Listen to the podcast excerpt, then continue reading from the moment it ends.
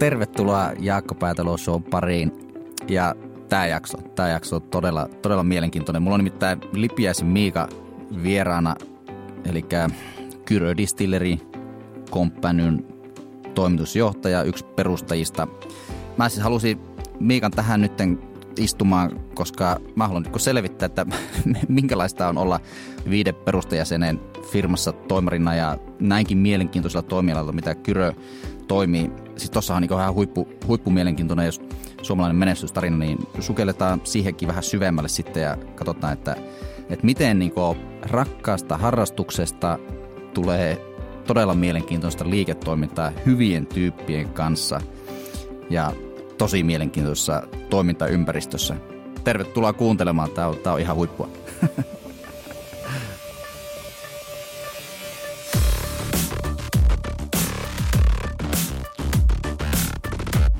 palaten taas tähän niin neuvonantosuhteeseen, niin äitini on sanonut, että hän, hän jättää sekä mut että paijan, jos mä lähden politiikkaan.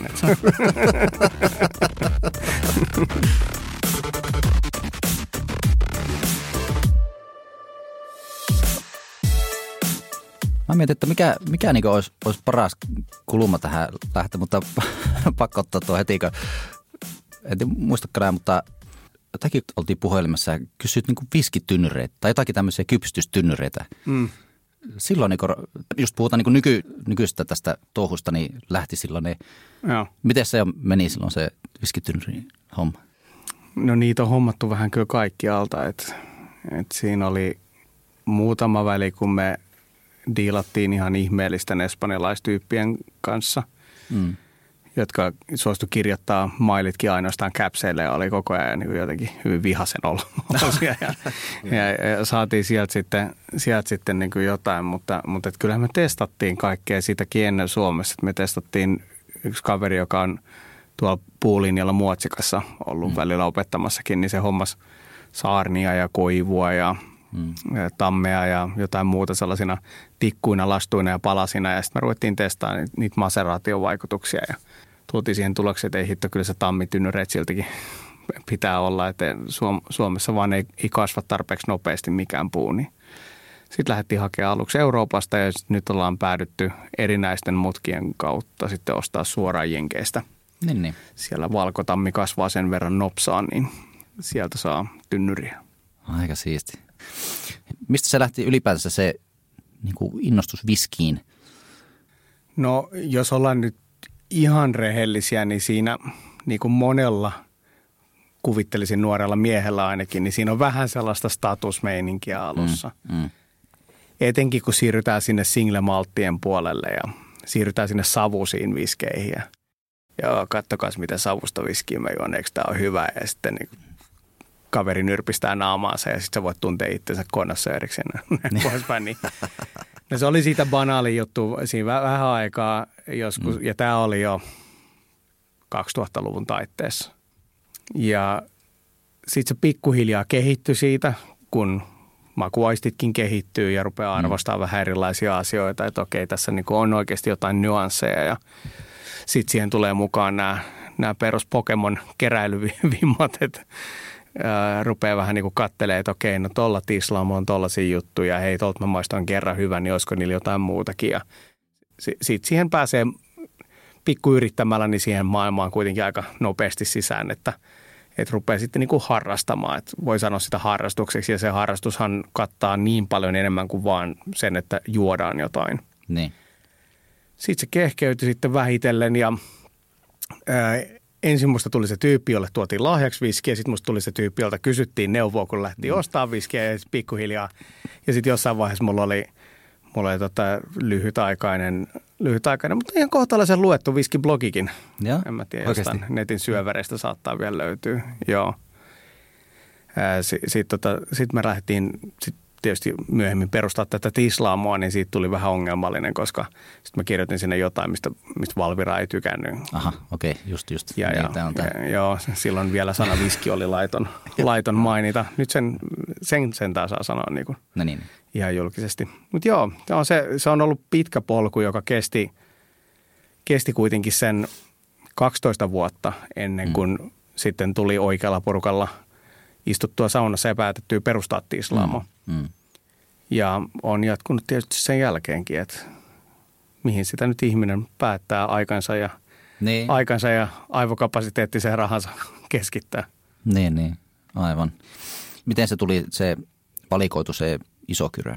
No siihenkin oli tietysti muutama mutka, että meitä oli, meitä oli istumassa sellainen porukka, joka oli harrastanut tällaisia ihan vaan kaveripiirin saunaviikonloppuja aikaisemmin ja siellä aina sitten pohdittiin vähän maailmaa ja ja mä olin sitten se, jokaisella oli joku juttu, että joku, joku niin kokkasi jotain ja joku toi musaa ja joku soitti banjoa ja, ja, ja mä toin viskiä ja paasasin viskistä. Ja sitten mä satuin tuomaan sitä ruisviskiä kerran ja, ja, ja se, se jotenkin se, se niin suomi ja ruis ja, mm.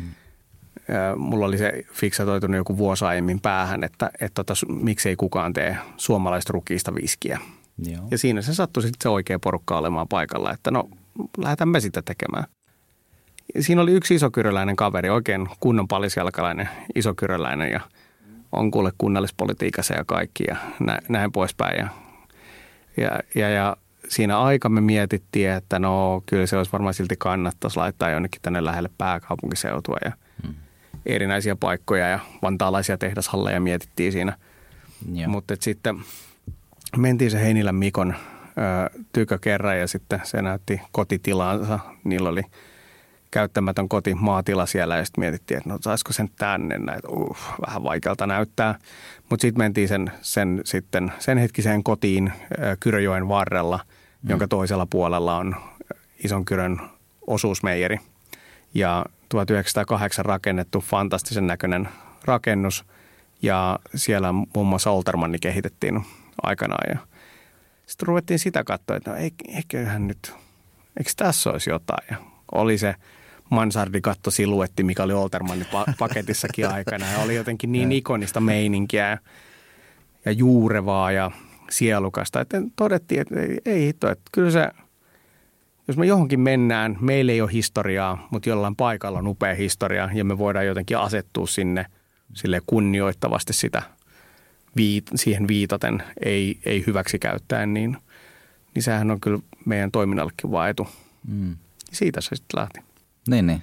Joo, se on kyllä ihan makea, kun mitä on, niin kuin justi, en, ole, en ole vielä paikan päällä käynyt, mutta niin kuin fiilis jo, mikä siitä tulee sitten tuohon koko, koko toimintaan, niin se on niin kuin ihan päällikköhomma. Siellä on, siellä on mukava olla ja yrittää ja paikallinen yrittäjäkulttuurihan kaiken kaikkiaan Pohjanmaalla ylipäätään niin. tosi, tosi positiivinen, että on tällainen niin toipuva lahtelainen. yritän, yritän vaan niin luovia tässä Suomen heimojen ö, välissä ja olen oppinut – erottamaan Etelä-Pohjanmaan ja Pohjanmaan ja miksi se on tosi tärkeää tietää, missä raja menee. Niin, niin aivan. tuota, niin, niin, miten se, oliko se siinä, siinä vaiheessa sitten, kun, kun mä muistan, että sä olit niin korporaatiohommissa ja kun me oltiin se 2007 2008 siinä, sä olit siellä Kiinassa ja oltiin Joo. yhtä aikaa näin ja sä sitten tulit Suomeen ja lähdit sitten siitä hommiin lääketeollisuuteen. Mä, mä lähdin ensin, ensin lähdin tota tällaiseen niin konsultti rahoitustilintarkastusmaailmaa. Mm. Ja sieltä sitten itse asiassa hetkeksi liittomaailmaan yhtä, yhtä projektia tekemään. Joo. Ja sitten vasta sitten ison hyvän lääketeollisuuden niin, niin, niin, niin. palvelukseen. Niin. Joo, aivan, aivan. Joo. Mutta korporaatiohommia jo olin, olin hyvin stabiililla tällaisella KV-korporaatiouralla. Mm, mm, aivan. Onko sulla kytenyt yrittäjyys niin kuin aikaisemmin mielessä? Vai tuliko tämä niin kuin puskista? No mullahan on riskigeenit siihen. Faija on ollut yrittäjä. Ei aina, mutta, mutta et koko mun eliniän ennen kuin hän, hän jäi sitten eläkkeelle. Ja. ja sitä kautta, sitähän kautta yleensä syntyy jonkinnäköinen enempi vähempi vaikea suhde siihen koko taiteen lajiin, että et tota, sellainen vastareaktio, mutta sitten kuitenkin altistus sille, että kyllä se on niin sit mahdollisuus lähteä sillekin tielle. Joo. Mutta kyllä mä, mä oon jotenkin aina itseni tälleen tosi ylevästi halunnut katsoa enemmän, enemmän niin kuin rakentajaksi kuin repijäksi ja yksin en olisi kyllä varmaan koskaan lähtenyt yrittämään. Että kyllä se sitten tarvii sen oikean porukan ympärille. Mutta ei se, ei se ikinä täysin poissuljettu vaihtoehto ollut, mutta, mutta oli sellainen, mistä äitini varoitteli rankasti. Niin, niin.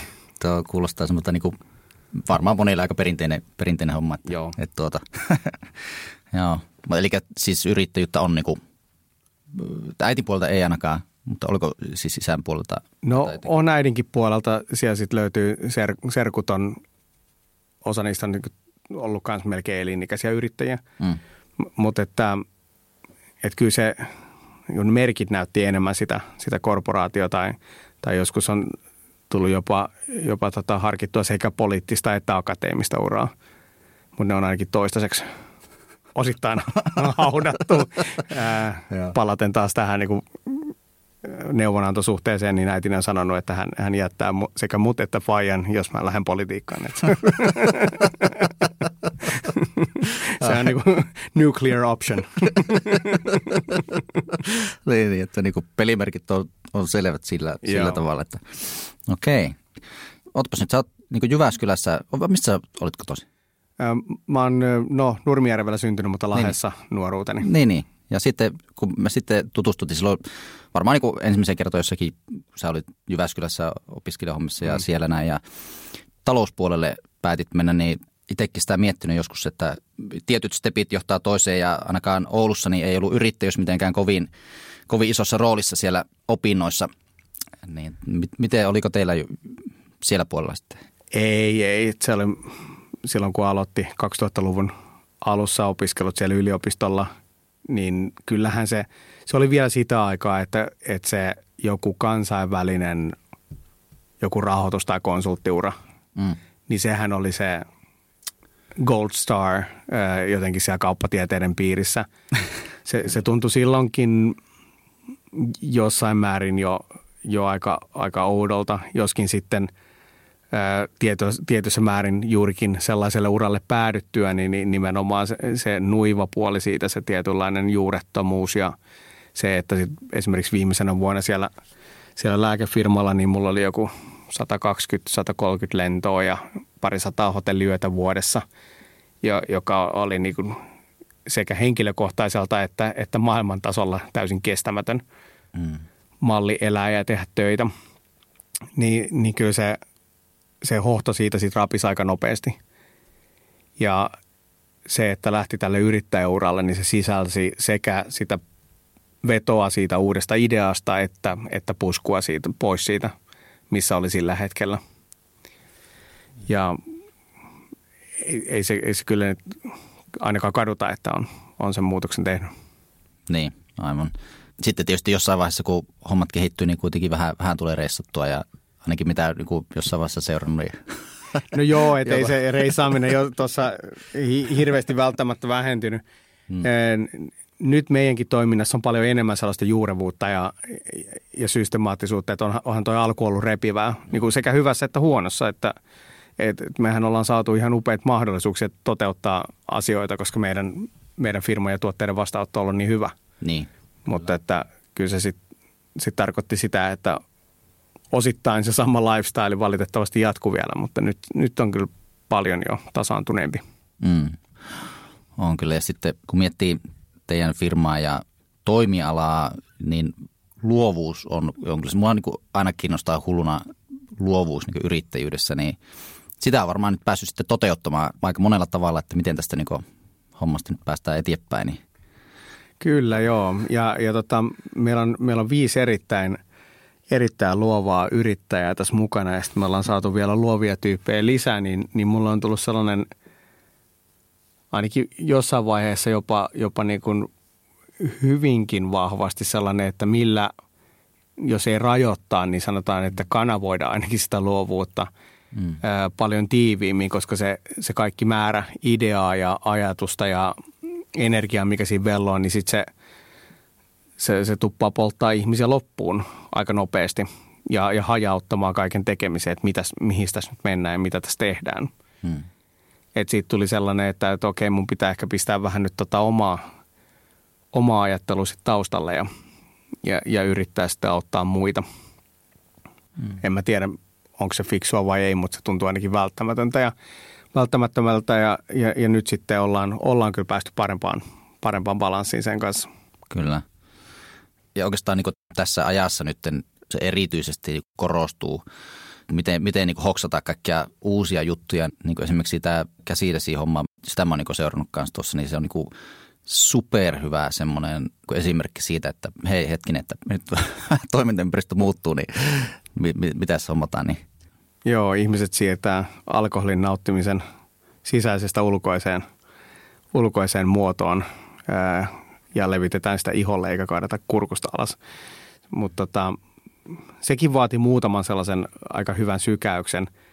Me nähtiin aikaisia esimerkkejä jostain päin maailmaa, että, että tällaista tehdään, että, että jengi miettii tislaamoilla, että mihin sitä alkoholia nyt käyttäisi, jos sitä ei mene kaupaksi.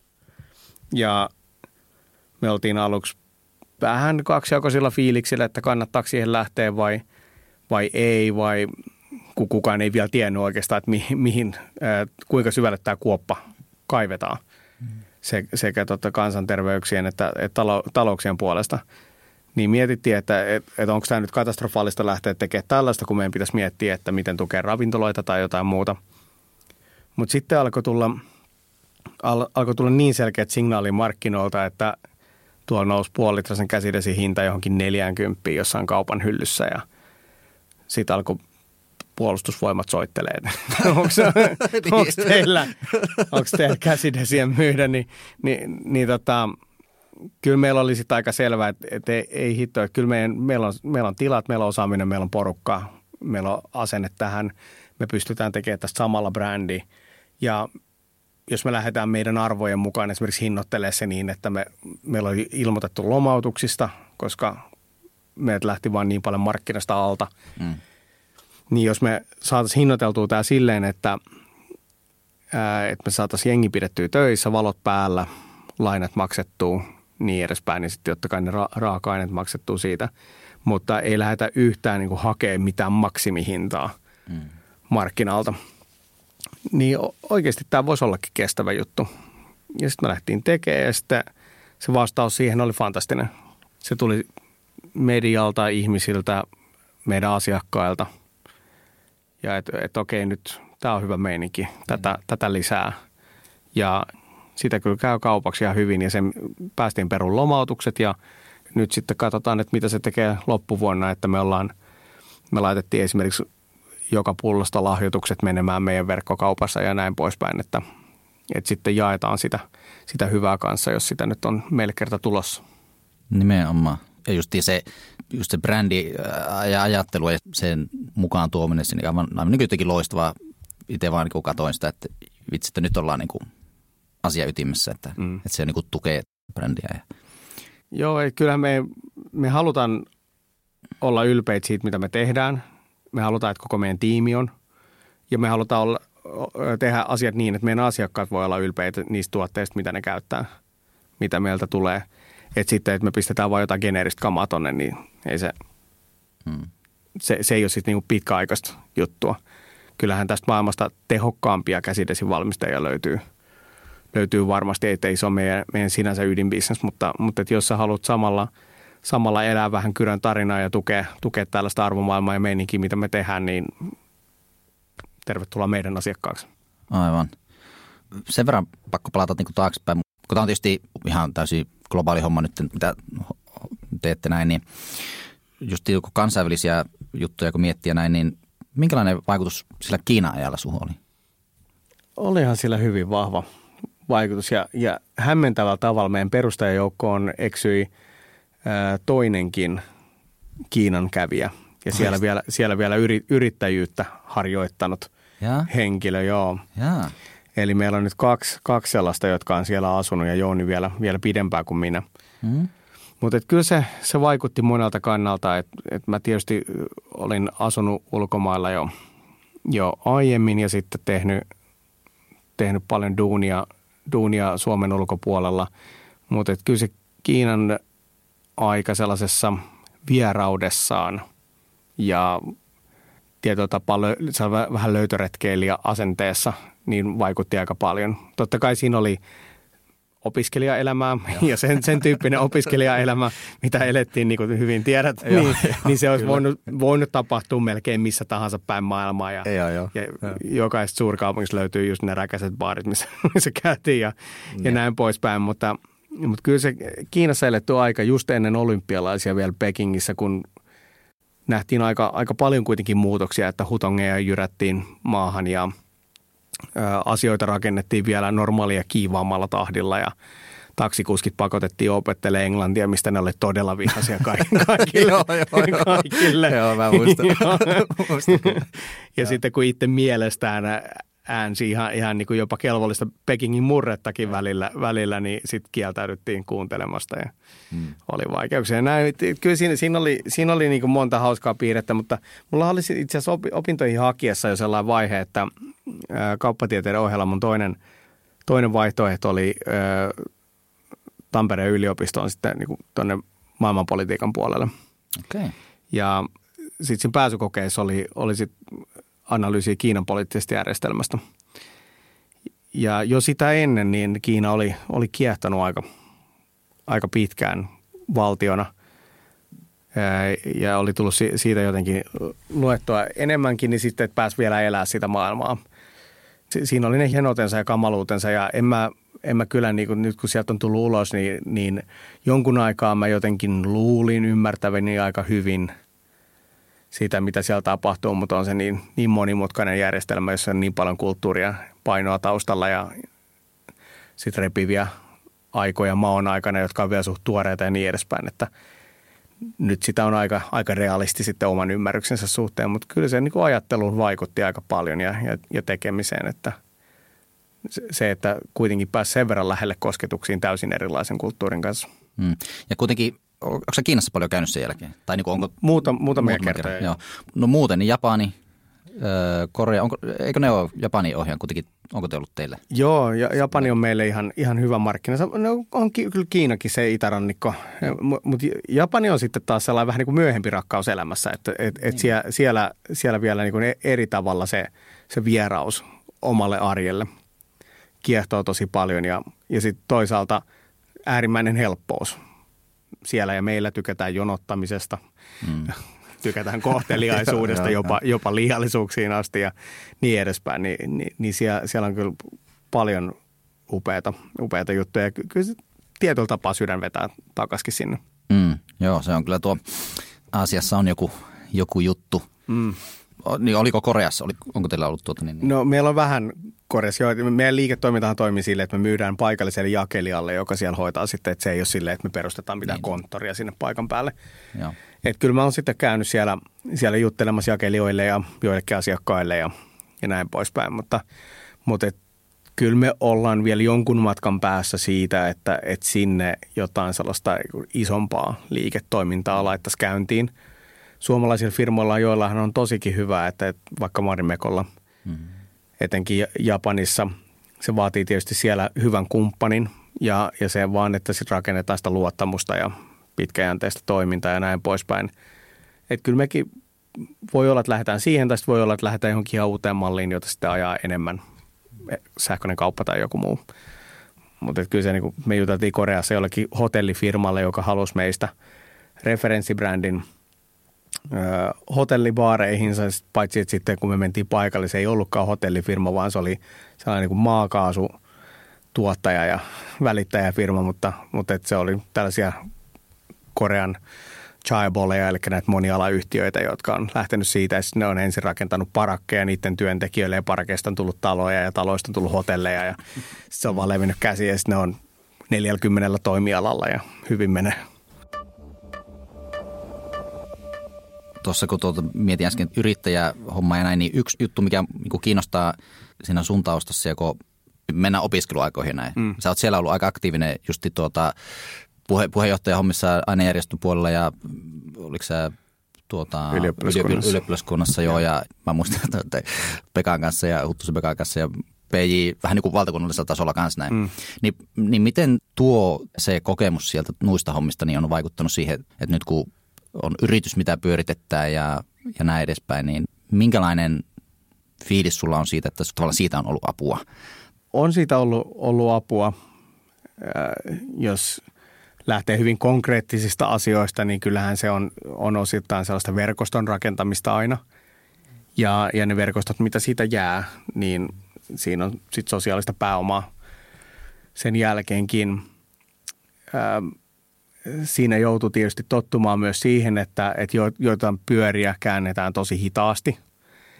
Ja kyllähän se niin teoriassa esimerkiksi valtakunnan politiikan tasolla on selvää, että joidenkin asioiden ei pidäkään muuttua nopeasti, vaan niiden aidosti joidenkin vaikka lakien pitää heijastella sitä, että miten kulttuurit ja asenteet muuttuu ylipäätään. Ja, ja siellä opiskelijapolitiikassa pääsi jo jossain määrin siihen kiinni.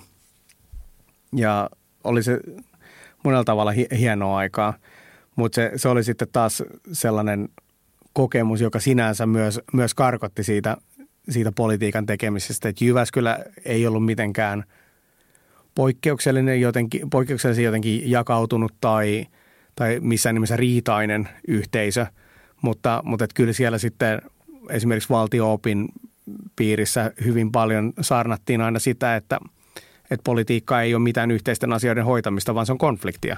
Hmm. Se on ajatusten konfliktia määritellyillä areenoilla ja sitten ratkaistaan niin edespäin. Ja, ja, ja sieltä jää jotain tällaisia niin kuin yleviä ideaaleja itselleen ja, ja sitten myös sitä, että, että ei hitto nyt mä vaan halusin asioiden tapahtuvan.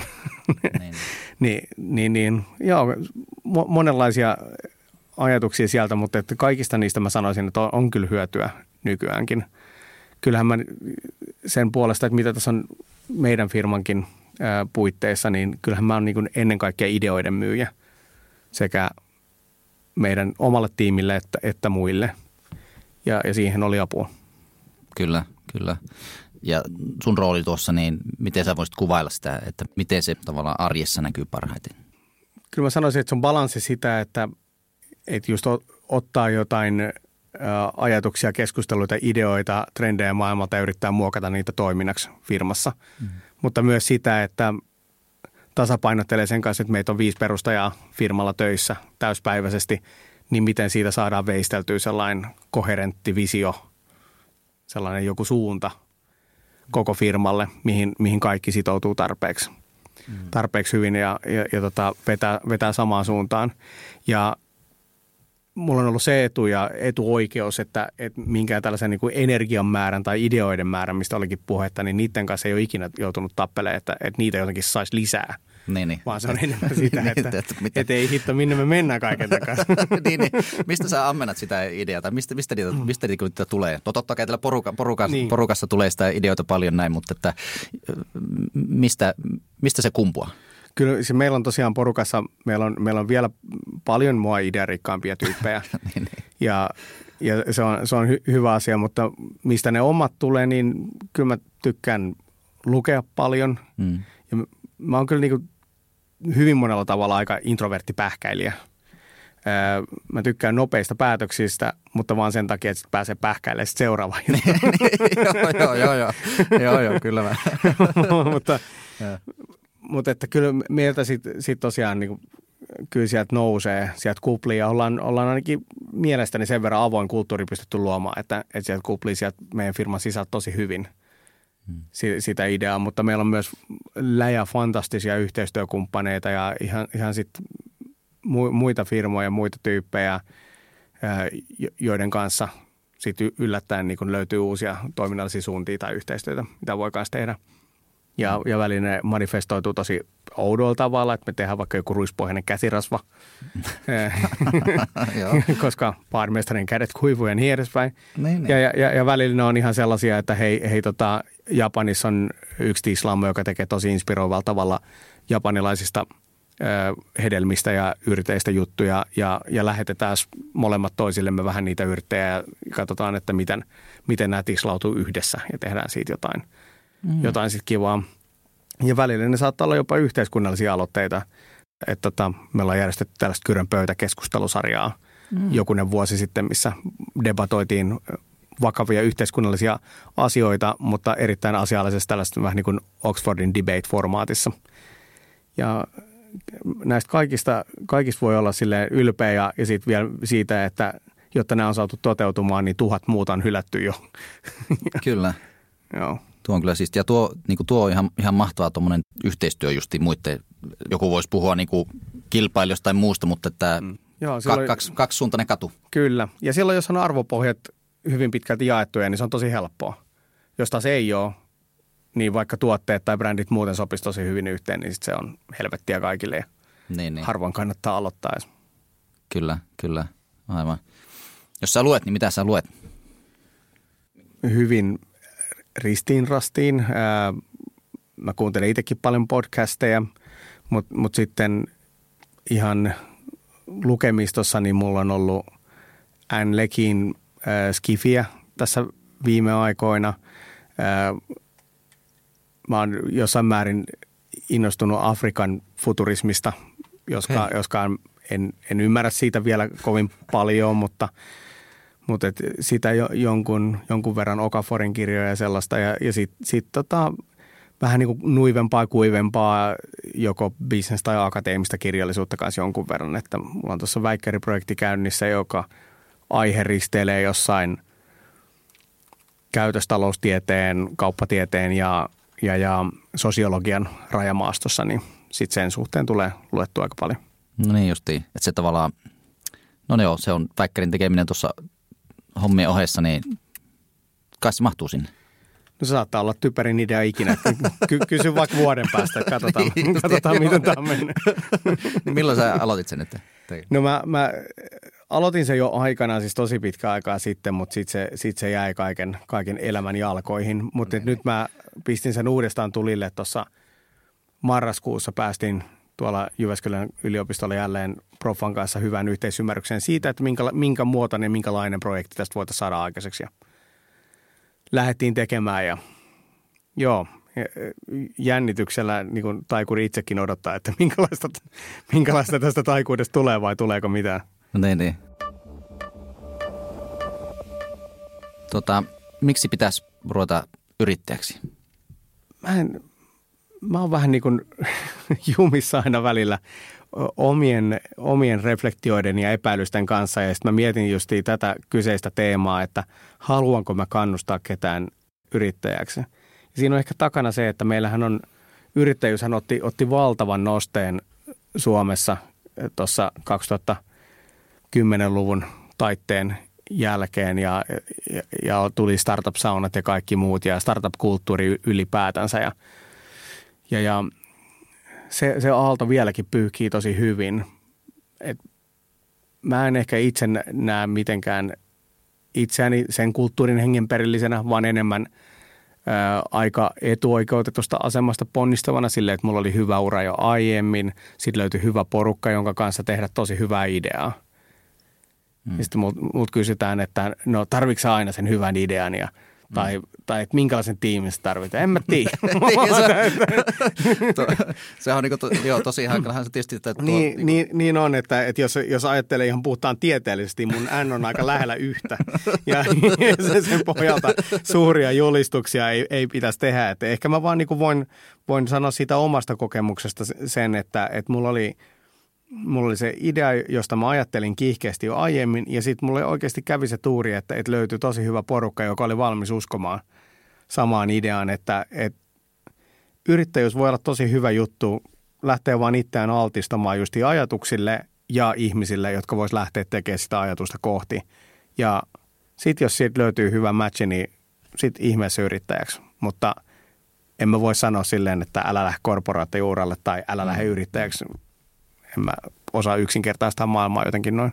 Joo, joo tuo on mielenkiintoinen kysymys, kun sitä tietysti niin tietenkin monesti kysytään, että, mm. että, tuota, niin, niin, että, että onko tuo hyvä juttu ja eikö siinä ole hirveät riskit ja tämmöiset näin. Kyllä. Mutta että, se on just vähän tietysti hankala, että se on vaan, kai sitä pitää ruveta tutkiskelemaan itseä vähän, että no olisiko tämä mun juttu. Juuri näin ja, ja tota, ei varmasti tiedä ennen kuin lähtee kokeilemaan. Onne, niin. Onneksi siitä tehdään helpompaa koko ajan, että, että just kaikki sti, niin kuin urastigmat, vaikka että olin vuoden yrittäjänä, ei toiminut tun takaisin, niin, niin, niin siitä se stigma näkisin, että on enimmäkseen poistunut. Öö, osakeyhtiön perustamisen pääoman vaatimus on poistunut. Kaikki niin taas pikkujuttuja, että sä, sä pystyt 270 vai mitä se ilmoitus maksaa PRHssa, niin. laittaa firman niin kuin Oyn heti pystyy ja, ja lähteä tekemään. Et en, en missään nimessä sano, että etteikö kannattaisi kokeilla. Et Päinvastoin, että, että kannattaa, mutta niin kuin mä sanoin, että jos siitä aikoo, aikoo tehdä niin uran ää, ja, ja elämän päätyösisällön itselleen, jopa elämän pääsisällön full stop itselleen, niin, niin, niin sitten, sitten se, että niin kuin itselle tämä ei olisi lähtenyt, ellei olisi ollut idea, joka kannatteli ja sitten vielä sitä porukkaa, jonka kanssa sitä tehdä. Niin, niin. Olosuhteet niin kuin natsaa. Juuri näin. Ja, ja se, se on vaikea yhtälö monille, että on, on erilaisia elämänkohtaloita ja erilaisia perhetaustoja ja terveydentiloja ja kaikkea muuta. Että, että kyllä mä niin kuin sanoin, että Suomessa monet on, mukaan lukien minä, niin tosi etuoikeutetussa asemassa tähän, että et, et, turha tässä niin kuin sellaista mitä self-made man-legendaa rakentaa. Niin, niin, niin. Ja Joo. muutenkaan ottaa siitä paineita, vaan ihan vaan juttele ihmisten kanssa ja hae niitä ideoita. Mm, mm. Tuota, niin, niin, mitä sä veikkaat, että kauko tässä ollaan nyt tässä, tässä jamassa? Muutama kuukausi. Tuo, tuo, tai ettei kuinka kauan. Ei, kyllä, kyllä mä sanoisin, että tämä on asia, jonka kanssa meidän pitää oppia elämään jollain tasolla. Mm. Mm. Ja sitten jos ei ole tämä COVID-19-korona, niin sitten se on joku seuraava. Niin, niin. Seuraavaksi, että yhteiskuntien rakentaminen vähän, vähän enemmän vastustuskykyisiksi monella tasolla. Ihan lähtien ihmisten välisestä interaktioista ja luottamuksesta, niin, niin, niin se, on, se on sellainen, mitä me tarvitaan tulevaisuudessa. Et pahin talouskurimus tai sille, että miten, milloin firmat on kiinni, niin se tosiaan tulee varmaan muuttumaan, mutta, mutta että – en ainakaan itse lähtisi suunnittelemaan vaikka investointeja tai mitä tahansa muuta sellaiseen maailmaan, missä tällaista ei voi käydä enää koskaan, koska voi. Niin, niin, niin se, on, se on vain syytä hyväksyä jotenkin osaksi elämää. Mm. Ehkä se on hyvä semmoinen jotenkin tavallaan eh, herätys monille, vaikka niin kuin me, me tiedostetaan kaikki yrittäjän yrityshommissa näin, että aina pitäisi miettiä jotakin backuppeja ja tämmöisiä näin, mutta että ehkä se jotenkin nyt tämmöisestä aikaa, kun tulee päälle, niin sit herätään vähän siihen, että hei, että vähän niin kuin kaikki voi muuttua ihan, ihan hetkessä mm. ja ehkä sitä niin kuin rupeaa ajattelemaan vähän laajemmin. Niin, sitä ainakin toivoo. Ja, ja että se laajempi ajattelu ei johda pelkästään ainakaan ahdistukseen ja pelkoon, niin, vaikka jo, niin, jo, niitä jo. elementtejä aina välttämättä vähän sinne mukaan. Ja kyllä mä jotenkin uskon siihen, että, että tästä löydetään jotenkin sellainen hyvä ja vähän sosiaalisempi, ehkä vähän vähemmän kuluttava polku eteenpäin ainakin jaksan olla vielä kyllä ikuisesti optimisti. Niin, niin. Aivan, aivan loistava. Mitä, tuota, niin, niin, mitä teidän tarinassa on seuraavaksi tiedossa? No lisää, lisää käsidesiä.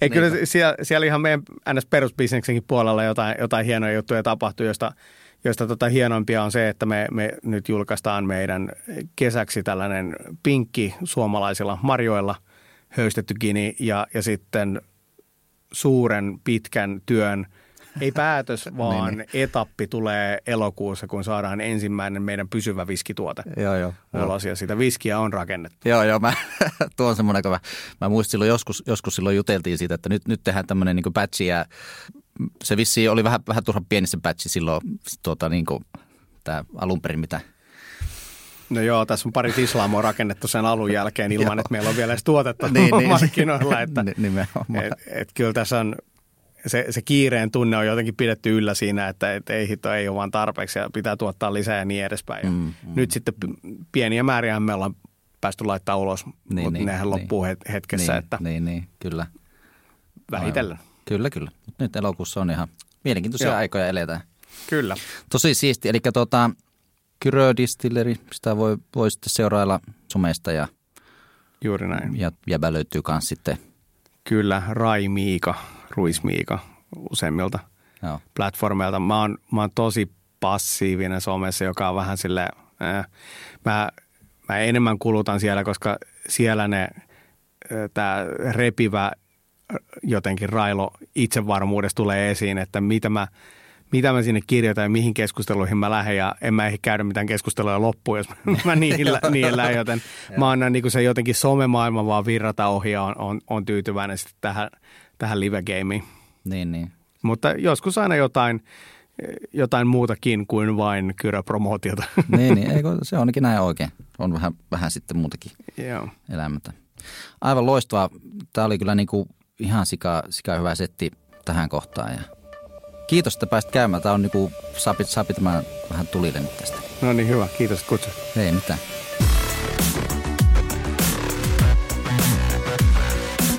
Ja itse asiassa mulla on aika u- uutena, ihan vasta, vasta huomasin vasta tuon sen, että nyt tulee se uusi, uusi viski tuossa Joo.